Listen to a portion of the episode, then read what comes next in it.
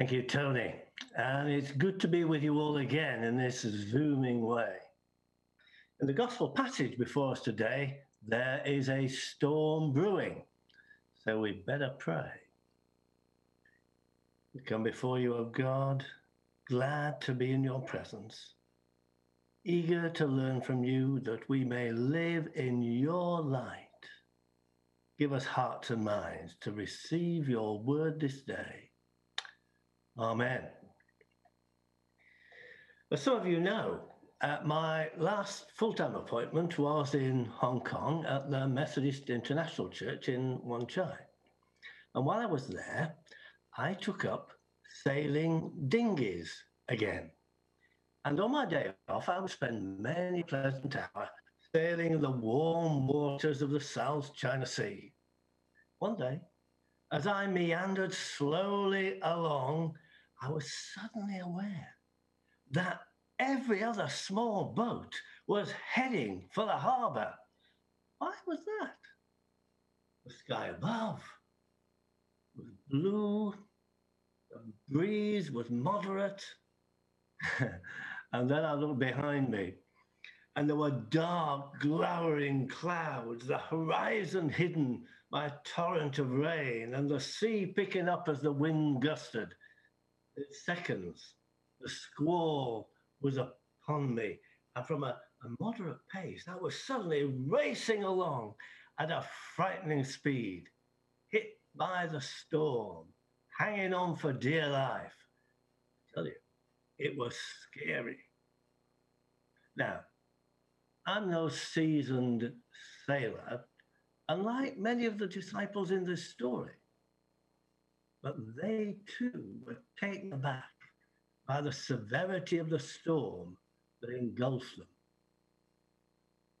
Friends, you and I find ourselves in the eye of a storm this last year. Oh, we've not had to go to sea, we've not had to get the dinghy out. The storm clouds were gathering in January 2020. Um, some politicians were looking the other way. And by mid March last year, the tsunami of COVID infection was upon us. Now, it's not my intention here to comment on accusations of political incompetence, reckless decision making, misuse of public funds, but I do want us to consider that this COVID storm has highlighted a number of social, economic, as well as health issues. Why do I emphasize this? Well, I think the gospel reading guides us that way. But you say, surely, Reverend Mellor, you're a preacher, not a politician. Well, yes, but I'm a Methodist preacher. And, and when in 1789, John Wesley uh, uh, published the, the large minutes, he explored the purpose of Methodism and he had an intriguing claim. Now remember, Wesley posed the questions and wrote the answers in the large minutes. And the, the first question is what may we reasonably believe to be God's design in raising up the preachers called Methodist? And here's the answer to reform the nation and, in particular, the church, to spread holiness over the land. So, reforming the nation, renewing the church, spreading scriptural holiness were all part of the deal. The implication being that the scope of the gospel is wide and deep, with implications for every part of life personal and communal. That is why the Methodist Church has a new project, Walking with Micah, Methodist Principles for Social Justice, and why last Sunday they invited the Right Honourable Gordon Brown to deliver the Methodist Justice Lecture. I hope you saw it. It was a tour de force. So, back to the story. I want to speak of it in four ways. there's been a storm affecting health and well-being. We are right to salute the NHS, the wisdom and honesty of its leaders, people like Chris Whitty and Simon Stevens, but also thousands of nursing staff, surgeons, hospital cleaners, cooks, porters, GPs, community health workers, and all those who, whether employed or volunteers, have been involved in the vaccine rollout. It's been a miracle of public health, and that now needs proper funding. Of course, we mourn with all those who have lost a loved one to COVID. I guess we'll all know some family. And we pray for them, especially when they could not be with their loved one at, the last. This storm of a pandemic has highlighted how important is our health and well-being, mental, physical, spiritual well-being. Have you noticed how TV programs have changed in this year, such as Countryfile or Springwatch? They have moments of reflection, birds, pictures of country scenes. Radio 4 has even a storm health and well-being. But there's also a storm of climate change. I'm so pleased that the Methodist Prayer Handbook for this year had the title, The Earth is the Lord's. As never before, we are aware of the damage we do to creation from pollution, from the overuse of finite natural resources. And we realize that the consumption of the rich world has a disproportionate adverse effect on poor communities, whether drought, floods, rising sea levels, damaged harvests. And the contemporary prophets, such as Sir David Attenborough, Greta Thunberg, they have brought these things to our attention through their programs and campaigning. I believe it is our Christian duty to campaign with them and to ask why. When we know what needs to be done, are not national and international leaders committing to act on it now? And then there's been a storm for industry and employment. Almost every sector of employment has been affected. Unless you're, you're a delivery driver or a medic. This is especially true in the service and travel industries of our nation. Sadly, we've seen a reduction in manufacturing in the UK over the last 40 years as owners moved factories to the Far East where products could be produced more cheaply. Why? Because labour was cheap, working conditions were poor. And we were complicit. But we did not complain about cheaper goods. Moreover, when it came to it, we did not have the capacity for manufacturing, such as PPE when we needed it. We'd not been investing in the very industries that we need to produce the products to keep us safe, to provide medicine at the scale we need them, etc. It's been a real storm for employment. And there's a storm in international politics.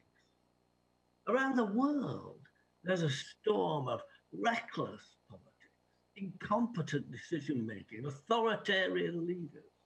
We see this on every continent. And I believe the church has a prophetic role to play, to speak truth to power, to challenge where policies hurt the poor, to ensure transparency and justice are upheld. We need prophetic voices similar to Amos and Micah in which we call on political leaders under God to do justice, to love kindness, to walk humbly. Oh, how we should long, pray, and act that justice will roll down the mountains like an ever flowing These are not just grand ideas, they have practical implications for the lives of communities for us. These four storms have engulfed us. Something which should drive us to our knees in prayer and make us leap up to speak out for justice. Friends, we all need the vaccination for COVID. And I do hope that you've got it. At least one, if not two. Everyone over 18 in the UK can book an appointment. But we also need, nationally and internationally, divine vaccine of grace, of mercy, of kindness, of justice, of right living, and of peace. Mark, in the gospel passage, tells us that the disciples overlooked the presence of Jesus in their terror. And then they find him. They find him asleep in the midst of the turmoil. And then they wake him up and they blame him. Don't you care? The kind of thing that people say today. God does not care. God does not understand. Does God not know what I'm going through? Well, the answer is yes, God does. Notice in this passage, Jesus was always in the boat with the disciples. He's not absent in this narrative. They just forgot about him in their terror. Now, I don't know the particular circumstances of the force of storms you are facing, but I do know this.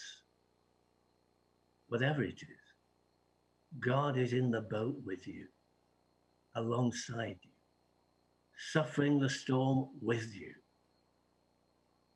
Seek out Jesus out. Turn to him. Share your terror. Share the situation. And what, what happens in Mark? well, we hear peace, be still. Uh, does that mean that I turn to Jesus and everything will be hunky dory?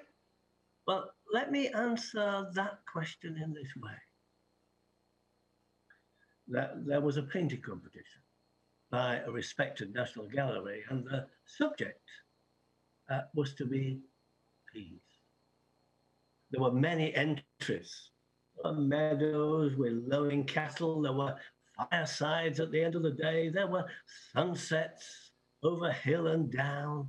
But the entry that won the competition was not like any of them. It depicted a craggy granite cliff with dark seas, lashing rain, violent wind. And in the middle of the sheer granite cliff, on the cleft of the rock sat a herring gull on its nest, serene in the face of this adversity, calmly warming her eggs in the nest. A, a shaft of weak sunlight picked out the bird, so the viewer did not miss the artist's central feature peace peace in the midst of the storm.